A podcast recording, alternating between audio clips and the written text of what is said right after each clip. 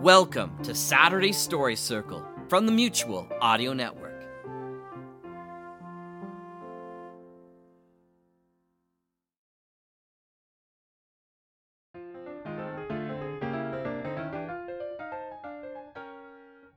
Hey, friends, we're back for another fun filled episode of the Saturday Story Circle here on the Mutual Audio Network. We'll start things off with Decoder Ring Theater's Red Panda Mind Master Chapter 7.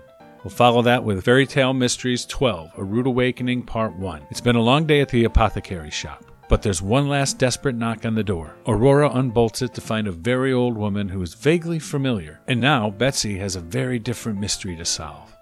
And the Mutual Audio Network's Adventure Parade, The Razorback.